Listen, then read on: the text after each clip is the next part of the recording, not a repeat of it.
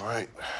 Once again, I'm grateful to uh, our elders for the opportunity to get up here and to bring you the Word of God. You know, sometimes when you see a, an opportunity like this, um, you know, my wife grew up in a Baptist home. I grew up Roman Catholic, and um, coming to a message like this, let me just say that it's almost like getting into the ring with your own blood brother. You know, you don't you don't want to bust him up, but once he starts swinging at you, you know, it's on from there. And I think it's it's one of those issues that I, will say this that I say that because I have some Presbyterian brothers that I love dearly, and one of them's been like a father figure to me. The other one's been a really close brother to my heart. He just graduated from Westminster, and they know how I feel on this issue. But I think the longer you know, I, I went through some islands at one time um, in our old church, and those brothers really helped me get through those times. So it's been a while since I've touched on this issue, but in, in studying, I can say that I'm definitely a militant Baptist.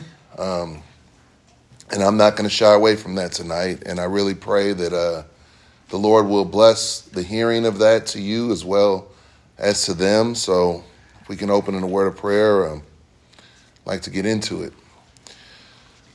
Father, I just thank you for this opportunity to bring your word to your people, Lord. I pray that you would cause my words to come out very clear, very crisp, that you would open hearts and minds, Lord, that we would see that this is not a gospel issue, but it can be. And we pray that for those who make it a gospel issue, that you would show them their error and uh, grant them faith and have them fly to Jesus. And pray, Father, that we would. Um, understand and that you would give me boldness to speak the truth and that you would cause me to lift up your son. Use me to that end. In Jesus' name, amen. All right, so like I said, this task is not a, you know, you can say so many different things, but I will say this that as much of a Baptist as I am, I do believe that baptism is not um, for us, you know, it's not a salvation issue, right? Uh, I really like what John Bunyan's position on baptism was when it came to membership. Open membership is a position I believe if someone was baptized and you know they were Presbyterian, I believe the, the prerequisite to come into a church should be repentance. The same for baptism. It should be repentance and faith, right? I don't think we should go to war with our brothers and try to make this an evangelistic type thing.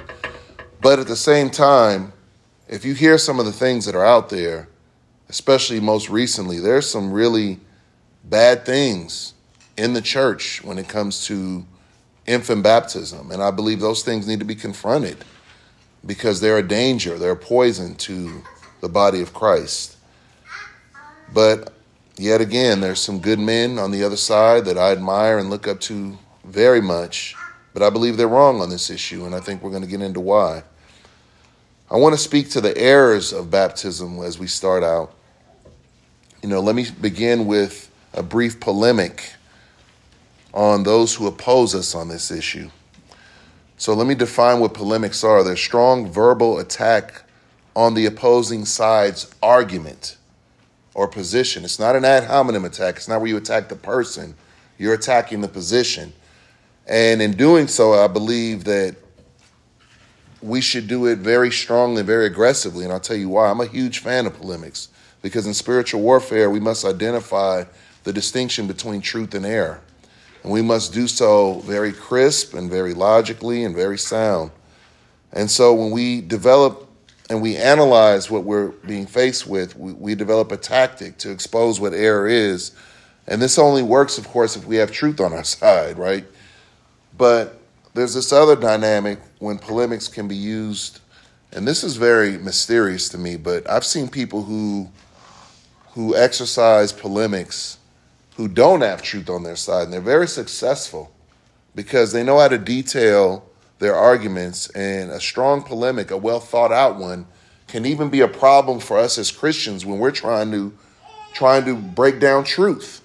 Like you listen to debates, there are a lot of clever, well thought through arguments that can that can knock us off of course if we don't know what we're doing when we're engaging in some of these discussions So I myself, like I said, I come out of an infant Baptist background as a Roman Catholic. I was christened as a child, and I was baptized into the Roman Catholic Church. So as we discuss this issue of paedobaptism, I want to define paedobaptists are people who baptize infants. So Roman Catholicism, there's an umbrella of paedobaptism where people believe different things, but when you start getting into this discussion, it really boils down to this.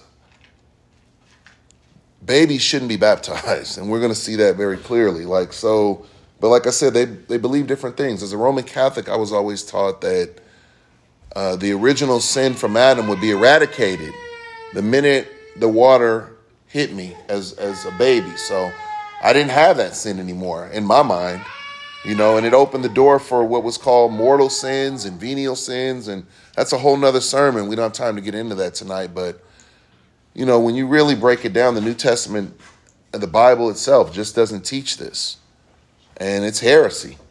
And I'll tell you exactly uh, why we need to get away from stuff like this, even when it comes to our brothers who hold to this from a covenantal perspective. I'll give you an example. If we look in Colossians chapter 2, before we get started into the catechism question, in Colossians chapter 2, beginning in verse 11, a Paedo-Baptist will argue that this is a demonstration of why circumcision in the Old Covenant is a transferal or continuation or the continuity of the two testaments that we are to continue in baptizing infants. So pay close attention here.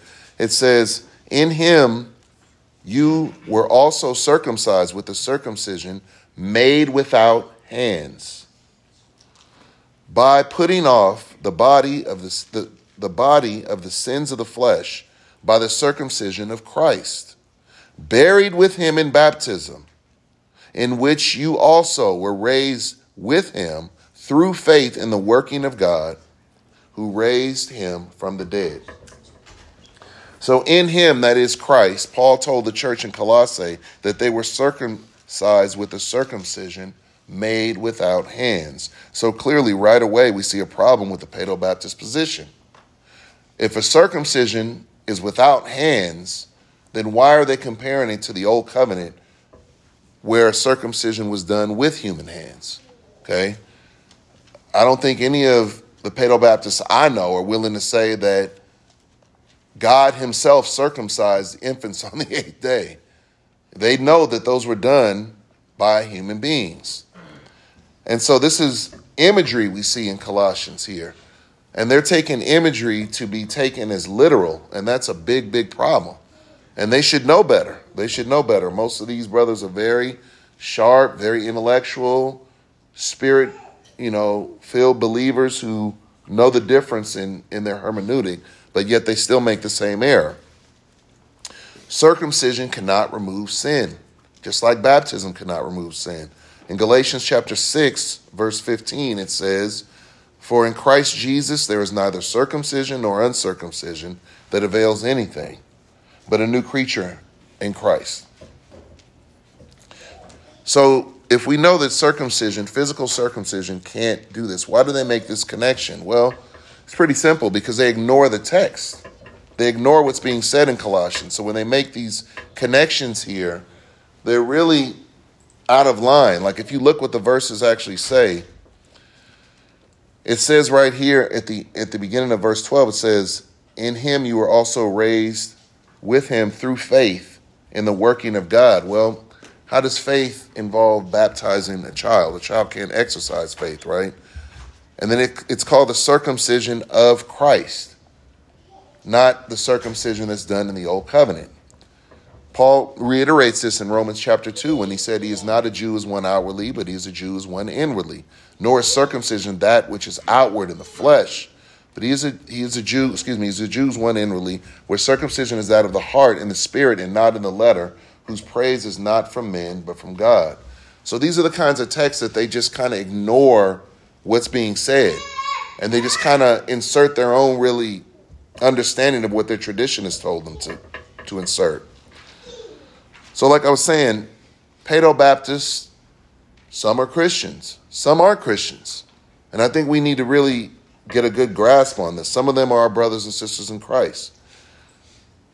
The ones who maintain that baptism is a covenant sign and not a part of salvation, those are the ones who are converted, right? And there are many denominations that we should mark and consider that they're a mission field.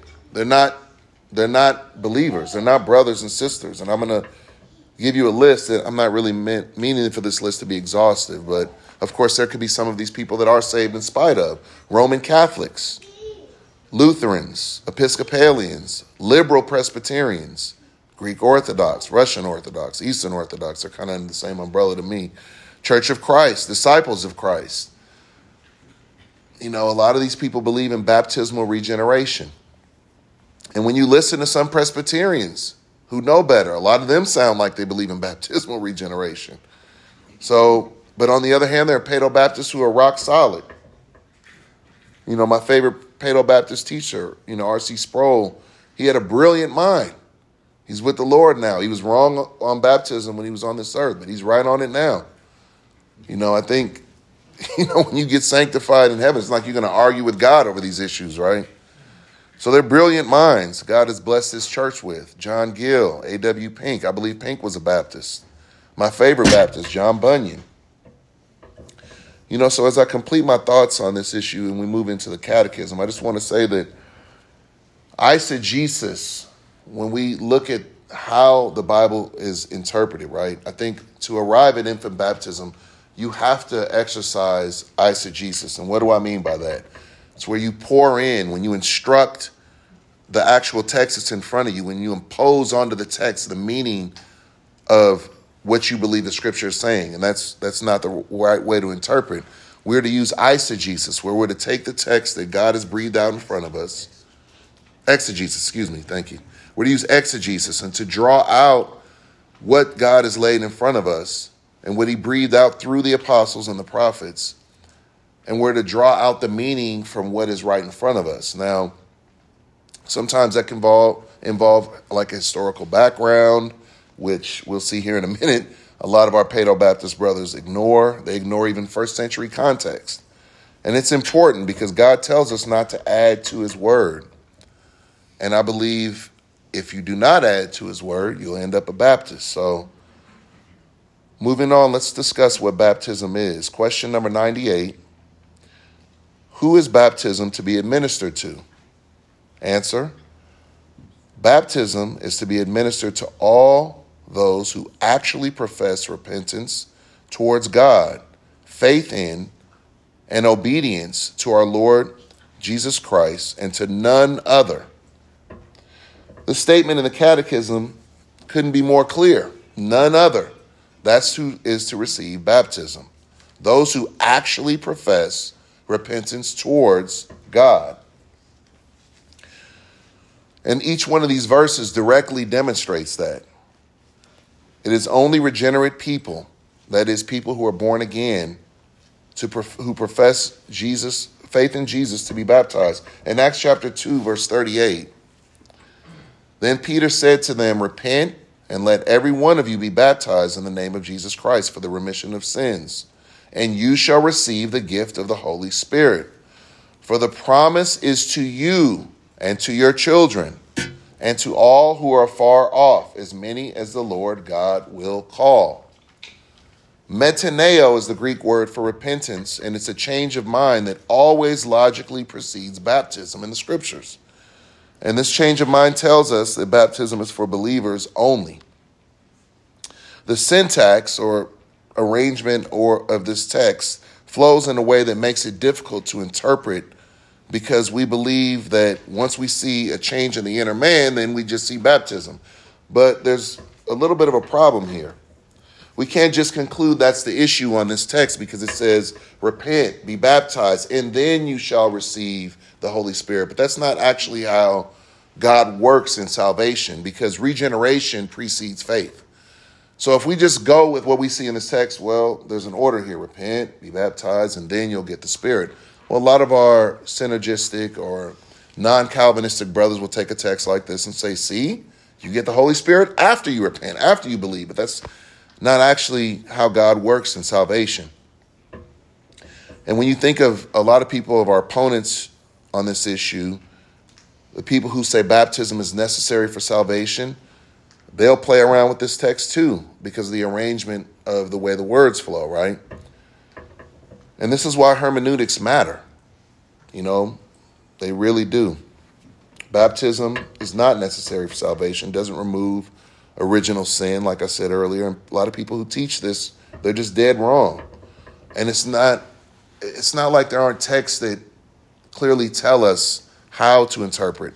If we look at 1 Corinthians 1:17, Paul said to the church at Corinth, Christ did not send me to baptize, but to preach the gospel, not without wisdom of words, lest the cross of Christ should be made of no effect.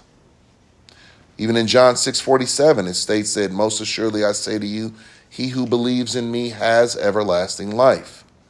So these verses demonstrate that the apostle didn't consider baptism as high as a priority as the preaching of the gospel because one is necessary for salvation and the other one isn't. And the Lord plainly declared that the one who believes has eternal life. Nothing mentioned about baptism at all because it's not essential to salvation. There is one baptism that is necessary for salvation, and you need to understand that. Okay, and we need to be very clear on that text in Romans chapter 6. And this baptism is known as the baptism of the Spirit or the new birth or regeneration. Okay, when Jesus said, Unless a man is born again, he cannot see the kingdom of God. Well, you can't enter in something that you can't see, right? You have to have eyes to see, and God has to give you that. So the baptism of the Spirit is the work of the Holy Spirit in regeneration when God raises the dead sinner to life so that they will see their need for Christ. All right, and so in Romans chapter 6, beginning in verse 3, it says, Or do you not know that as many of us as were baptized into Christ Jesus were baptized into his death? Therefore, we were buried with him through baptism into death that just as Christ was raised from the dead by the glory of the Father, even so we also should walk in newness of life. So the baptism of the Spirit here that takes place is in the life of the Christian. It's how you become a Christian. God regenerates you. And unlike physical baptism, the baptism of the Spirit or the new birth is a part of our deliverance, of us being saved. Physical baptism that we receive as a command is to demonstrate our union, how we've been brought together with Christ. So our going down into the water symbolizes the work that God has done in, in us by bringing us to life and coming out of the water and then walking in newness of life. It's a picture of the work that God has done. Okay? So we got to be very careful when we handle a text like that to understand it's not talking about physical baptism, it's talking about regeneration. So, circling back to Acts 2, and this is really critical right here. In verse 39, okay, we saw a minute ago that the command to repent and be baptized in verse 38 and how the arrangement of words can't always govern, govern our interpretation. I want us to look and, and think about how verse 39 really, really plays a part in our understanding here. Okay? It's about God saving his bride in Acts 2 38 and 39. All right, especially 39. Look here, it says the promise. It interprets it for us here. Our Paedo Baptist brothers always emphasize the promises of you and your children. And then they get off into this tangent about children are part of the covenant. That's why you got to baptize your kids. And I'm like, well, what promise are we talking about? What promise are we talking about here? Are we just talking about to your physical children? Is that it? Is this this promise that if you do these things, your kids are, are gonna you're gonna make your children part of the elect of God? No, it's not that. And how do we know? Well, first of all, you know because most Paedo Baptists never keep reading. They just say the promise, the promises of you and your children. See? And they stop right there. But what else needs to be said? What does the verse say? And to all who are far off, what does that mean? Well, it means Gentiles. Because who was this written to? It was written to Jews. Does anybody know in Acts chapter 2? Talks about all the wonderful tongues they were speaking, all the distinct Jews that were there. That's who the context is written to. So, as many as the Lord will call. This is the effectual call, which is why we should only interpret this promise as to the elect of God. Okay? Now, how do I know that? Can I just get up here and just say that and that makes it true? No, I'm going to show you why. I'm going to show you why we should only baptize believers. Everybody, please turn with me to Ephesians chapter 2. We're going to park here for a minute. Really, really important stuff here.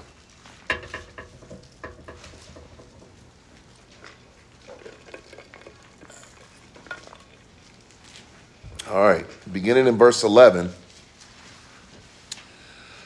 Therefore, remember that you, once Gentiles in the flesh, who are called uncircumcision by what is called the circumcision made in the flesh by hands, that at that time you are without Christ, being aliens from the commonwealth of Israel and strangers from the covenants of promise, having no hope and without God in the world. But now in Christ Jesus, you who were once afar off have been brought near by the blood of Christ. For he himself is our peace, who has made both one and has broken down the middle wall of separation, having abolished in his flesh the enmity, that is, the law of commandments contained in ordinances, so as to create in himself one new man from the two, thus making peace, that he might reconcile them both to God in one body through the cross, thereby putting to death the enmity. And he came and preached peace to you who were afar off and to those who were near. For through him we both have access by one Spirit to the Father. So, in the initial fulfillment of the Old Testament kingdom promises here, we see the apostle turns his attention to a old covenant distinction that was presently being broken down and done away with in the new covenant. He says in verse 11, Remember you who were once Gentiles in the flesh, addressing the non Jew audience first. Paul reminds them of their previous state of hopelessness apart from Christ, and that the Gentiles were strangers to the covenant of promise. So keep that in your mind for a second as we go through this. As heathen, they were once afar off, and he wanted them to remember that they were without hope in the world. This meant that they were strangers, right? They weren't a part of the covenant. That's what he was clearly telling them. Because remember earlier in the chapter, what did he tell them all? He said, We too were by nature what? Children of wrath, even as the others. And then he tells them that God was rich in mercy. Now he's expanding on that here. He tells them they were strangers, that they were once afar off, these Gentiles, but they've been brought near by the blood of Christ. And the distinction of Jew and Gentile was eradicated. Why? Because God broke down the middle wall of separation. So think about that. When a barrier is broken down, what's the imagery here? What's it communicating? Barrier broken down. What happens when you, if there's a barrier in between my hands and my hands come together? Marriage, union. A union, closeness, interaction, interaction covenant. Okay, one body, one people, one body, making from the two one new man, Jew and Gentile. So when you think about what our Presbyterian brothers get wrong here, is when he came and preached to those who are far off, Gentiles, to those who are near Jews, it's the same language in Acts chapter 2, verse 39. But they neglect to mention that. That's the problem. They just say, oh, the promises is you and your children. Yeah, let's get a meaning there. Let's let scripture interpret what the meaning is. Okay, Gentiles are far off, Jews are near. As many as the Lord God will call. As I said earlier, speaking about the elect. Okay, so when our Paedo Baptist brothers tell us it's about you and your household, including infants, just remember they're missing the first century context. They just are. Okay, A and E is not dung. It's helpful if we go and see what it actually means, right? But you got to do it right. It's talking about Jews and Gentiles. We see it again in Romans 11, the one tree. from eternity past. It is made one people. What do we see in John chapter 10? He said, Other sheep I have, which are not of this fold, Gentiles. Them too I must bring. And there'll be one flock and one shepherd. God only has one people. Okay? And that's believers. Old covenant church, new covenant church. We all gonna be together with God. And it ain't gonna be nothing to do with this. Okay? Tell that to the Black Lives Matter uh, idiots today. Okay? Ain't got nothing to do with ethnicity. Okay? If your heart is not circumcised, you're not going to be with God. So again, this is about the elect. That's who it's about. Okay, and I, my Baptist brothers, I got to tell y'all, y'all better get that right, because you'll get sucked into a whole host of air if you don't. Okay, so as I said, it can't mean infants. This text is about the dawn of the new covenant and the Gentile inclusion into it. We got to get that right. We got to get that right. Our Baptist brothers were murdered over this issue. Okay? So part of that, like, you know, you get up here and you preach a message. It's like we're free to say this now, but this message costs a lot of men, a lot of good men their lives. Okay? And we got to really remember that, man. It's not like we're at war with our Presbyterian brothers. Praise God. Because for a while it was like Judah and Israel, man. But Baptists were on the receiving side of a lot of harm. Okay, they persecuted us, and you know, thank God for forgiveness. But man, sometimes people get really fire and testy over this issue. It's because one side has it right, one side has it wrong. And I'm I'm hopeful you're seeing that God has given us the grace to have this right. So our brothers in Reformed theology, especially who have a Reformed eschatology, they should know better in my mind. Okay, this was always plan A. They know the promises, they know the kingdom, they see it in the Old Testament. They see it in the New. We're not dispensationalists. They should know. So I want to kind of flesh this out just a little bit more, and then we'll move on. So it says here, the promises in the scriptures were made to a certain people, right? Who are these people? Well, to believers. But ultimately, the promises are to Christ. You get that? They're to Christ. Okay, we're going to see that. If you even go to Romans chapter 9, we're not going to go there, but mark down verses, uh, Romans chapter 9, 6 through 13, you can see very clearly it's not about ethnicity, it's about the promises, right? The promises and who are these promises to. So we're going to look at Galatians chapter 3 really quick, and I'm just going to read. You don't have to go there, but I'll read this for you. In verse 16, it says, Now to Abraham and his seed were the promises made. He does not say, and to seeds as of many, but as of one, and to your seed, who is Christ. So remember, I said the promises are to Christ and his seed. All right, well, here it is in verse 29. And if you are Christ, then you are Abraham's seed and heirs according to the promise. Okay, what promise? the promise of the hope in God, salvation. Okay? It flows out of the covenant of redemption, the promise that the Father and Son, you know, the, the work of God in the Trinity. Okay, that's that, we're not going to go into that, but the promise in Acts 2:38 is to true Israel. That's who the promise is to. The elect, those who have been saved from their sins, and those who will be saved from their sins. Those who have been granted faith, repentance, and the new birth. That cannot include infants because they cannot obviously exercise that. Therefore, that's why we don't baptize infants. Moving along, Matthew chapter 3, verses 5 and 6.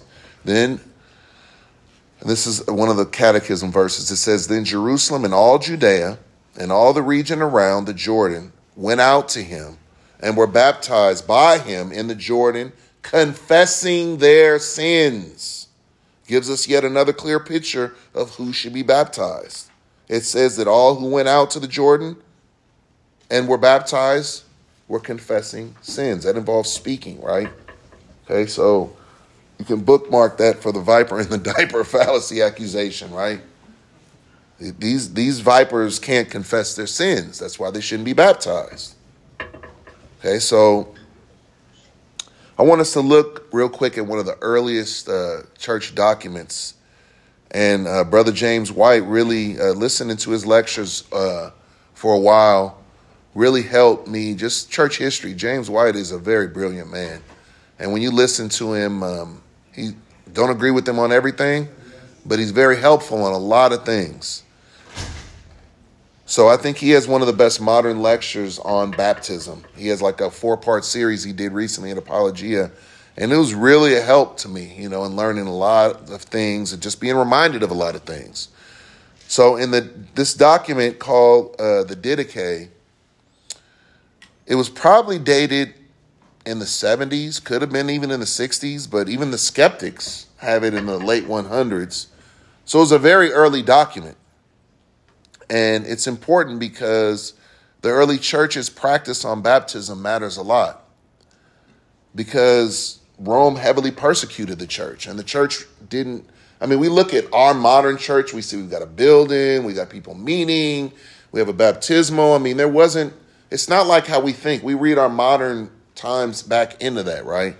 And that's kind of like what he was saying when I was listening to that lecture. I was like, wow, that's that's a good point. You know, so when you read in what the Didache says, a lot of people believe it was the actual teaching of the apostles, and when you hear it, it doesn't seem it doesn't contradict any of their teaching to me. It says um, in chapter seven concerning baptism, and concerning baptism, baptize this way, having first said all these things, baptize into the name of the Father and of the Son and of the Holy Spirit Matthew 28 19, in living water. But if you have not living water, baptize into other water. And if you can, not in cold, in warm. But if you have not either, pour out thrice upon the head into the name of the Father and Son and Holy Spirit. But before baptism, let the baptizer fast, and the baptized, and whatever others can, but you shall order the baptized to fast one or two days before. Ain't no babies fasting before getting baptized. It's just not happening. Okay? Sorry, Presby's. Y'all, y'all, this has got, you got egg on your face on this one. Okay, even on just what Justin Martyr has said, right? And Dr. White seemed to think he was quoting the Didache. Maybe he was. But he said, as many as are persuaded and believe that we, now I like how it starts off, as many as are persuaded and believe. What does that sound like to you? Infant baptism or believer's baptism? Believer's baptism. Teach and say is true and undertake to be able to live accordingly and are brought to us where there is water and are regenerated in the same manner in which we ourselves are regenerated. For in the name of God, the Father, and the Lord of the universe, and our Savior Jesus Christ, and the Holy Spirit, then they receive the washing of water. For Christ also said, Unless you be born again, you shall not inherit the kingdom of, he- of heaven. So we see an order repentance, faith, and baptism. As many as are persuaded and believe, these are the ones Justin Martyr thought should be baptized, right? These details couldn't be more clear. They just couldn't. So even in Acts 12, and I, I really, you know, I know sometimes we can sit up and cherry pick on the catechisms, but these catechisms were put together like really, really well. Like the verses just kind of reinforce believers' baptism to the T in my in my understanding. So in Acts 8:12 it says, "But when they believed Philip as he preached the things concerning the kingdom of God and the name of Jesus Christ, both men and women were baptized." Another crystal clear text. They believed Philip as he preached the things pertaining to the kingdom of Christ, and we see here that both men and women were baptized. Where are infants? They're not there. You don't see any example at all. All these examples of baptism, not one of them infants, not one. Okay? So again, Acts 8 36 and 38. Now, as they went down the road, they came to some water. And the eunuch said, See, here is water. What hinders me from being baptized? Then Philip said, If you believe with all your heart, you may. And he answered and said, I believe that Jesus Christ is the Son of God. So he commanded the chariot to stand still, and both Philip and the eunuch went down into the water, and he baptized him. Here we see the eunuch had a desire to be baptized after hearing the gospel. We know this because verse 35, Philip preached Jesus to him. Philip tells the eunuch that faith is a prerequisite to baptism. He said, If you believe with all your heart, you may. After he said, What hinders me? Nothing but faith. That's why we baptize believers. The New Testament couldn't be more clear on this issue. Acts 10 47 and 48. Can anyone forbid water? That these should not be baptized who have received the Holy Spirit just as we have? And he commanded them to be baptized in the name of the Lord. Then they asked him to stay a few days. Here, Peter states that water cannot be forbidden when it comes to baptism. That those who have been regenerated or received the Spirit of God, he commanded them to be baptized. And the key part here is they stayed a few days, right? They stayed a few days and asked questions. This can't involve infants. I mean, simple logic tells us that. So going on to question 99, I know that before I read it, I know I've addressed the infant part, you know, and I did that on purpose because as we flow to the end of this, there's there's some startling comments that some theologians who don't even who weren't even Baptists made that I want to get to. So question 99 it says are the infants of professing believers to be baptized? Answer The infants of professing believers are not to be baptized because there is neither command or example in the Holy Scriptures nor reason for them to be baptized. It's not even a reason for them to, other than their tradition. And when you hold tradition up beyond Scripture, you end up with infant baptism. Very simple. Proverbs 36 says, Do not add to his words, lest he rebuke you and you be found a liar. Okay? And yeah, we're capable of doing that as, as depraved sinners. Adding to the word of God is breaking a clear command from the scriptures. Okay, we hear all the debates, we read all the commentaries, we listen to all the sermons, and conclude that Paedo Baptists are pretty clever. They're not stupid people. Okay, they're very intellectual and they know how to, you know, dodge their way through a lot of things, but you just can't get around it. Christians should not be practicing this type of baptism. Okay? It causes a lot of chaos when you add to the Word of God. And how we're to understand the covenants or salvation is very problematic. Okay? Martin Luther, this is who I was talking about. He said, We will never have a pure church unless we baptize only those who makes profession who make professions of faith. That's pretty heavy. I was shocked. I was like, he said that? Man, that's pretty heavy. Martin Luther said that. But he kind of backtracked a little bit because he realized that he needed uh, the support of people who did want to baptize infants on some of his other battlefronts. So he shrunk back to his view on infant baptism, unfortunately. Okay? He even had other things to say about immersion and how baptism should be administered. So it's unfortunate, but he still was a great man of the faith even though he didn't stand up on this issue. I mean, God is God is sovereign. You know, I guess we'll find out in heaven what the real reason was, right? But we need we we shouldn't underestimate like the pressure that people have. People get into tradition and they don't really have to have truth. They can just browbeat you into believing something. So we got to be very careful not to be people pleasers when it comes to truth. You know, we need to have unity in the church, but it needs to be about truth. You know, we can't have this like fake kumbaya, this pious unity where we never want to sit down and, and lay one right between a brother's eyes and say, no, you're wrong, man. Let's sit down and let's debate this. You know, it just has to happen. It causes a lot of damage in churches today where we sing that fake, you know, kumbaya song. I can't stand that song. Um, but when you bring truth, you know, it's like I know football season's getting ready to start, and I, I'm a big football fan, but it's like when we used to play on the defense, it was like there was this these coaches used to scream and yell and swear at us because we couldn't get to the ball carriers.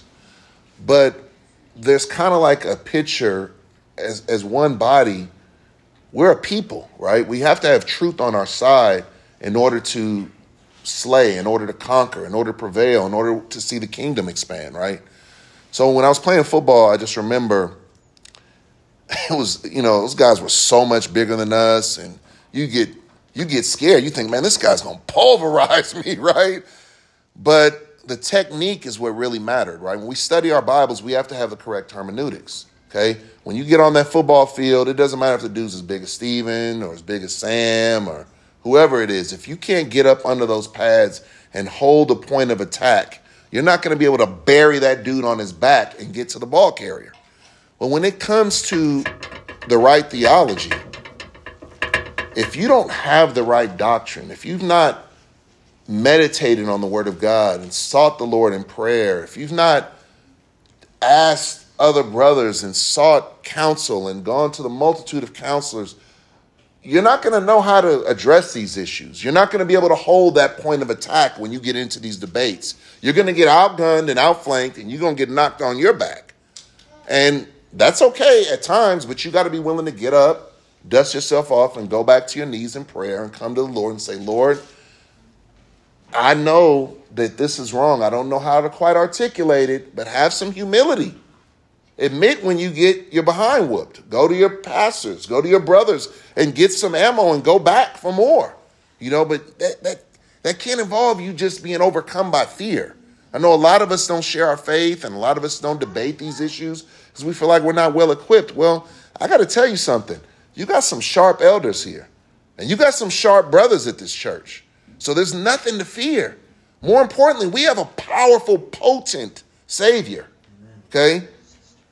So don't back down from these discussions. They have to be had. Okay? They have to be had. So, some other issues that I wanted to address here. It looks like getting late on the time, but Got a couple more verses, or let me see. Sorry, I lost my notes. One second. All right.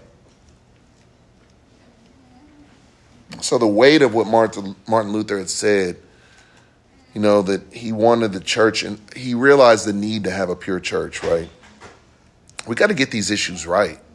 Because when we talk about baptism, we're talking about covenant, okay? And when we talk about covenant, we're talking about the new covenant. And there are some really heavy distinctions that we need to get right. I mean, there's still things that we carry up. We still have the law of God. Obviously, we still have a Savior. We look back to the work of Christ and not forward to it. But when it comes to these issues, I think a lot of our brothers get sucked into it and then they accuse us as having, oh, Baptists have this weak view of the covenant. That's not true. That's just not true. Okay? So when we get into this discussion about children being a part of the covenant, we need to understand very clearly and precisely what are we saying. My wife and I have six children. Okay? Most of them have made professions of faith. Okay? Some of them have been baptized. But unless those things take place, they are not in the new covenant. Period. Just doesn't you just don't come into a house and say, well, there goes a family of Christians. They're all in the covenant. No, no, they're not. Some of them may never be in the covenant. Okay, remember I told you to go read Romans chapter 9? Part of those texts say for the children, having not been born, haven't done any good or evil, that the purpose of God according to election might stand. If we're Calvinists, we need to understand something. We minister to our children we witness to our children because God has commanded us to. So we don't get into these arguments where we say, well, why do you teach your children to be Christians? That drives me crazy. I'm like, well, what's the alternative? Should we not? Should we not preach the gospel to them? But when, we, when you get into this stuff, you have to really be very clear. When I say children are not a part of the covenant, I'm saying they're not a part of the covenant community. They're not believers. until they profess faith. Okay? It's funny how people can scarecrow you into something by just holding this bat over your head and say, if you don't hold to this, you hold to this. It's kind of not how it works. And I hear this question regularly. Are children part of the covenant? Yes, children of God are. Children of God are. If you're not a child of God, you're not a part of the new covenant. Okay, and we need to be very careful not to fall into this bad theology because Christianity is not some motivational speech. I heard some guy uh, recently, as I was watching with some brothers here at church, and he sat up there and told his kids, You don't know who you are? You don't know who you are? And I was like, Whoa, man, that is heavy. Could you imagine telling your kids that in family worship? You don't know who you are? We're just telling them they're a Christian automatically? Where's the gospel in any of that? When you say you don't know who you are, I hope it continues is I'll tell you who you are. You're a rotten, depraved sinner who needs the grace of God. That's who you are. So I've heard some real bad stuff in some pedo circles. I remember when we used to go down to Riddlebarger's church. I heard this guy saying, Yeah, well, you know, all of our children are baptized, and now that they're in the covenant, let me tell them what they need to do to remain in it. I was like, Whoa, that's. You want to repeat that? like, I was like shocked that he said that, right? And they taught this Sunday school on art, and I just remember my wife looking at me and she elbowed me and she was like, Why'd you bring me to this Roman Catholic church? Right? so I had to explain to her, no, these are Presbyterians, they're not Roman Catholics, right? But when you hear stuff like that, it's kind of easy to figure out why a lot of these guys go back to Rome when they say stuff like that. It's hard for people to distinguish these things. Okay? So when we tell our kids things at home, it should not be things like that. It should be the time is fulfilled. Christ has come. Repent and believe the gospel. Okay, Hebrews chapter 8 plainly tells us that the law is written on the hearts of the ones who God has been merciful to, that he's been uh, merciful to their unrighteousness and their lawless deeds that he's no longer remembering. They're forgiven. And these are the people who are in the new covenant. These are the people who God has saved. So we need to be very clear on that. The Jews fell into this error in John chapter 8. We're Abraham's descendants. We've never been in bondage to anyone. How can you say we've been made free? You know, God rebuked them on that. Galatians chapter 2, the same type of thing. Okay? They trusted in their lineage and their circumcision. And 2,000 years later, we've got people still trusting in baptism, trusting in family trees. Okay? We need to stay away from stuff like this. Okay, last verse here tonight is Luke chapter 3. Then he said to the multitudes that came out to be baptized by him, this is John the Baptist, O generation of vipers, who warned you to flee from the wrath to come, therefore bear fruits worthy of repentance. And do not begin to say to yourselves, We have Abraham as our father. For I say to you that God is able to raise up children of Abraham from these stones. God doesn't need you, He don't need me. He said, if we won't cry out, the rocks will. Okay, it's very simple. God has to work in us for us to become believers, and those are the people who get baptized. So, in conclusion, I can just tell you this baptism is a blessing of an authentic confession of faith that publicly demonstrates our union with Christ. In an act of obedience, we are making known that the Lord has added us to the new covenant community by himself. By himself. God has done this. Okay, I love that picture. I always say it.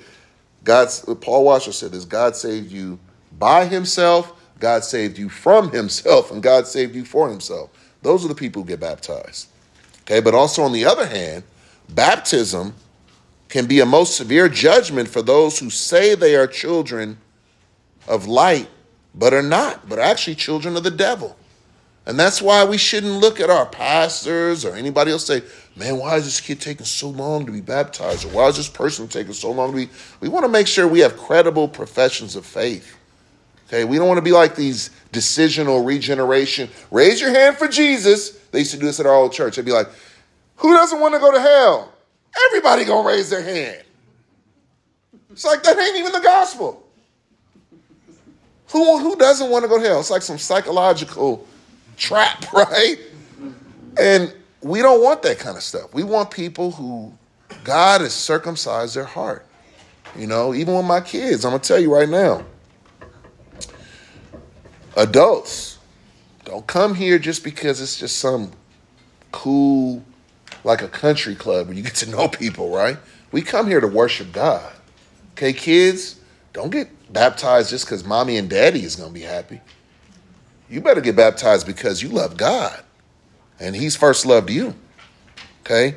Even the first century people, when uh, in Revelation when they had this uh, this synagogue of Satan thing. Well, you know, he said, "I'll make uh, those who say they are Jews and are not, but they're the synagogue of Satan." There were false converts then, and there's plenty of false converts now. But we want to try to avoid that. We can't see people's heart. Okay, um, I heard uh, Pastor Paul was talking about uh, was it Spurgeon earlier about the elect and all that. I think we can't see that but we can try to discern the best way we can. If somebody makes a credible profession of faith and their life has been changed, they're a new creature in Christ as far as we can tell, then those are the people we want to be placed into the covenant community, not wolves in sheep, sheep's clothing. Okay, and for those of you who maybe be in the sound of my voice who maybe are trusting in something else, like your baptism or like even your church membership. Your, your church membership here does not save you. I hope we're clear on that.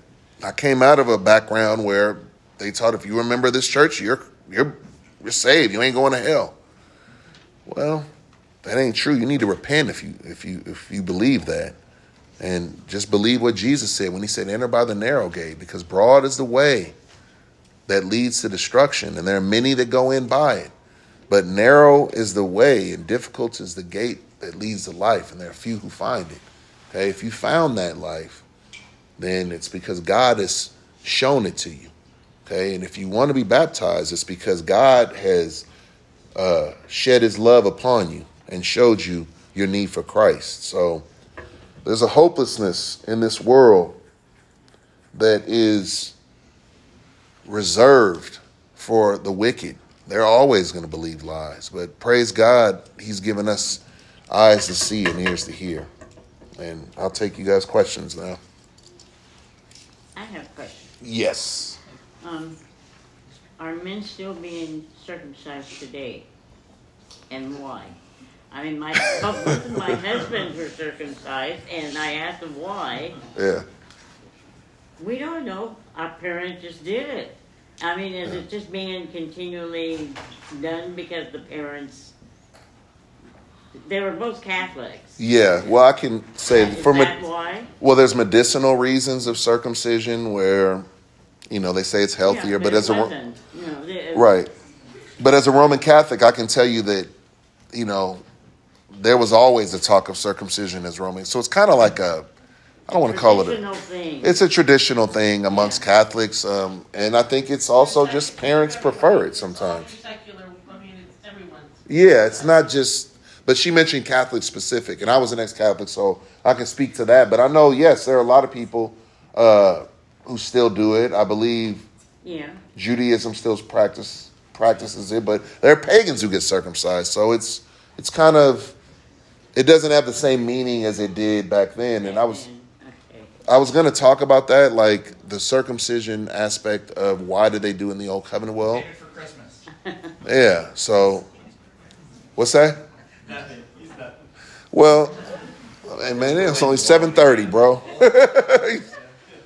nah, but there, there's there's a lot to be said on that. Yeah. I, I wanted to ask a question as far as like in your research, trying to contend against the polemic that the Presbyterians would bring that baptism is the new covenant version of circumcision. How do they make sense of the fact then that only the male babies were circumcised in the old covenant, and in the new covenant, all believers are to be circumcised? Don't they see a disconnect there, and how do they explain that away? they do a lot of gymnastics on stuff like that. Um, I know for a fact that I used to ask my boy some of those questions, and um, he would try to point to stuff like uh, Galatians 3, and I'd be like, well, this refutes your position. Why are you going to this? Oh, there's neither male nor female, neither slave nor free. So they'll go to that text, and then they'll do a few gymnastics. yeah, exactly. They'll lower the boob while you with that. So Also talking about how it's a better covenant. That's that's part of it, right? That's part of it Yeah.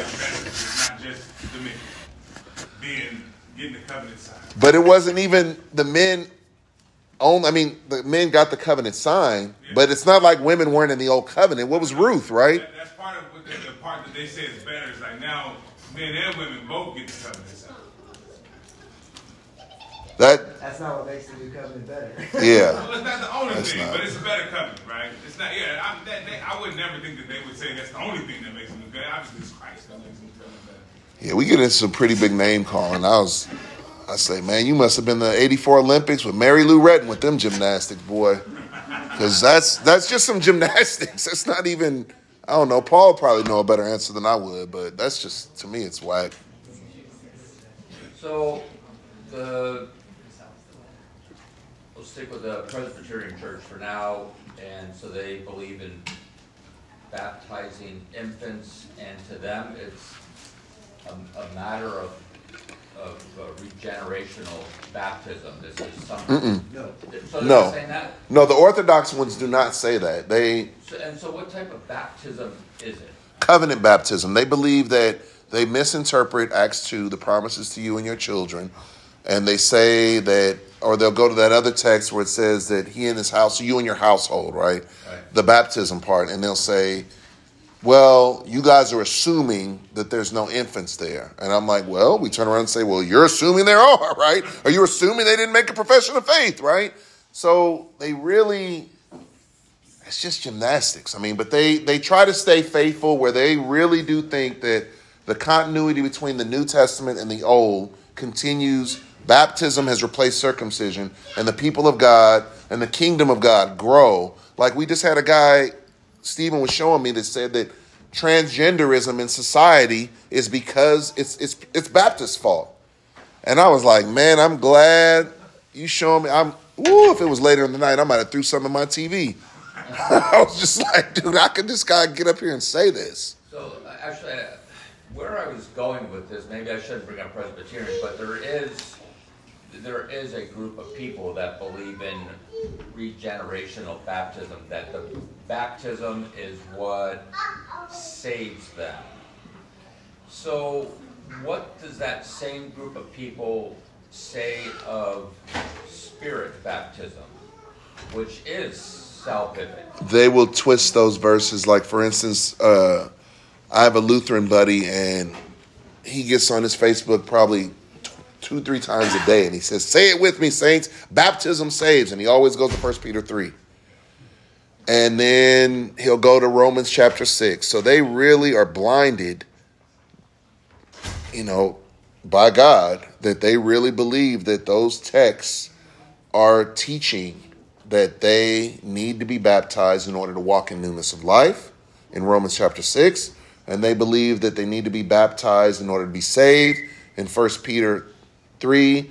But they kind of skip breaking down the part that says this in antitype and the waters of Noah and the spirits and the, the prison. You know, they, they just, they, they really, like any false teaching, they just mix up the see if you agree text. with this, that, that there are three baptisms explicitly uh, cited in the Bible. There's Yeah. the baptism of John, which was a baptism of repentance, but not a salvific baptism, but one being basically immersed in their repentance, then there would be Holy Spirit. And, and that is something that was only done at a point in time back in the day of, of John the Baptist. Then there's Spirit baptism, which I'll just read uh, Matthew chapter 3, where uh, as John the Baptist was baptizing, uh, and this is after he says, You brood of vipers, to the Pharisees that showed up. He says, I baptize you with the water, or he's talking to people that he's baptizing. I baptize you with water for repentance, so that's your, a repentance baptism that is not done today, uh, to my knowledge. But he who is coming after me is mightier than, than I, whose sandals I am not worthy to carry. This is Jesus. He will baptize you with the Holy Spirit and fire. That will be a salvific, supernatural, Baptism the invisible baptism. Uh, his winnowing fork in his hand, he will clear his threshing floor, gather his wheat into the barn, but chaff will burn with unquenchable fire.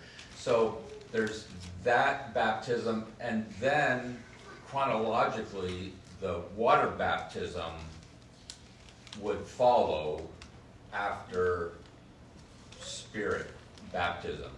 The visible, physical baptism into the, uh, the death, the burial, and the resurrection of Christ, that physical baptism has to come after spirit baptism.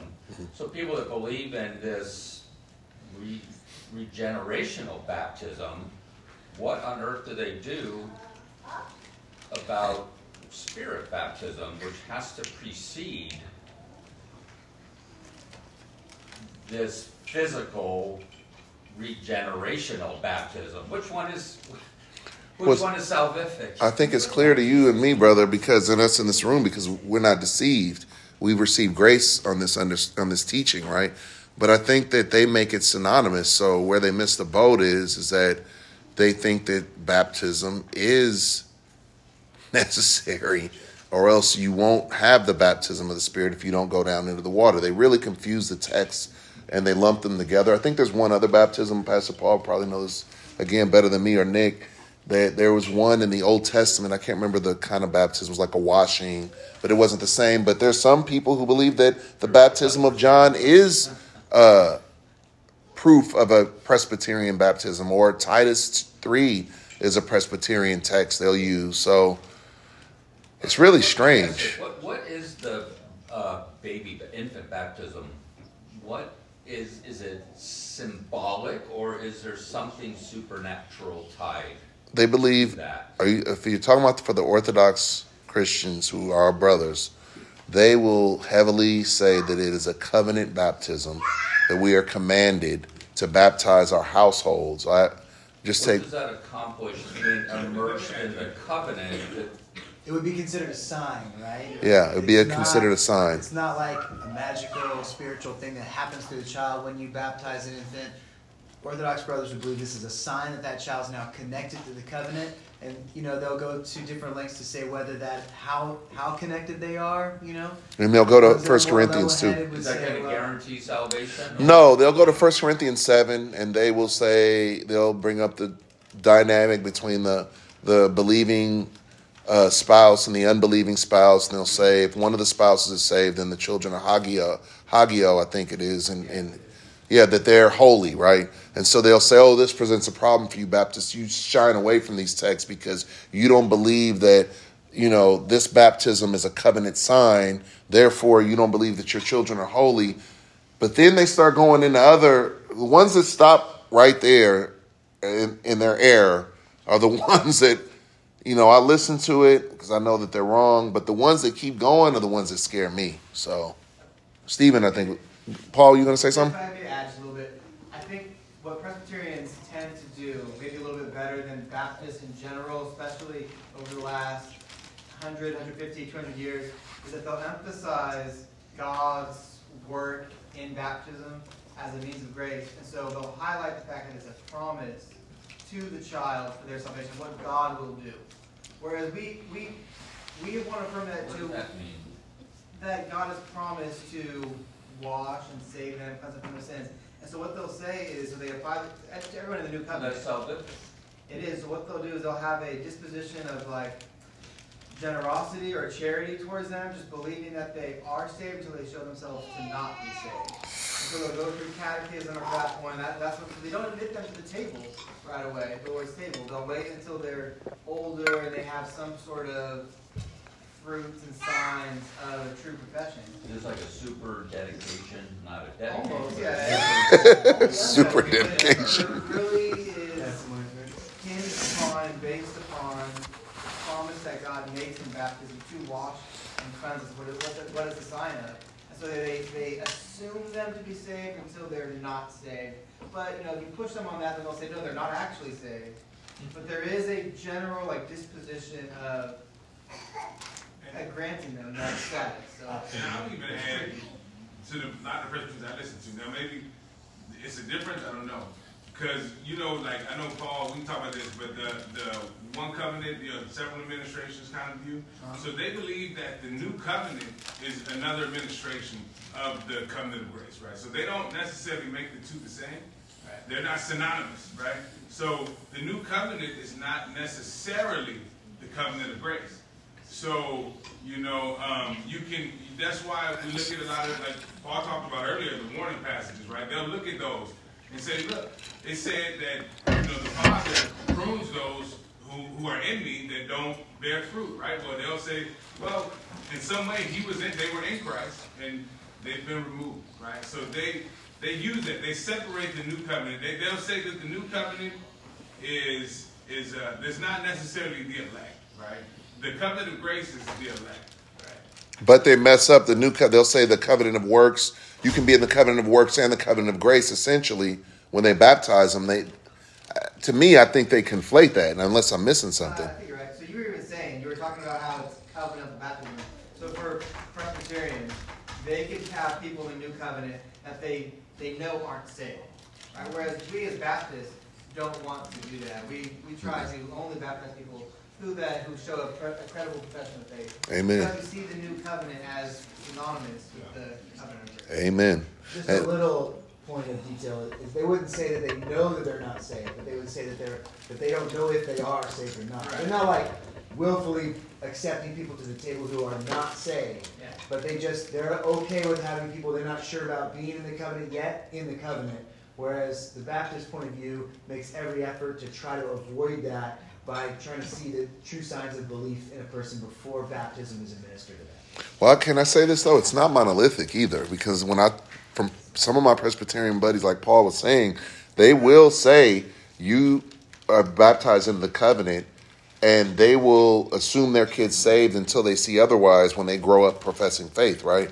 But one of the things that blows me away, like Paul was touching on, is so they baptize them into this covenant, but they don't give them the Lord. They have closed communion. So, but the ones that are consistent, and I, I don't know, you can correct me if I'm wrong if this goes to the federal vision, those are the ones who will give them the table even before they've even professed faith.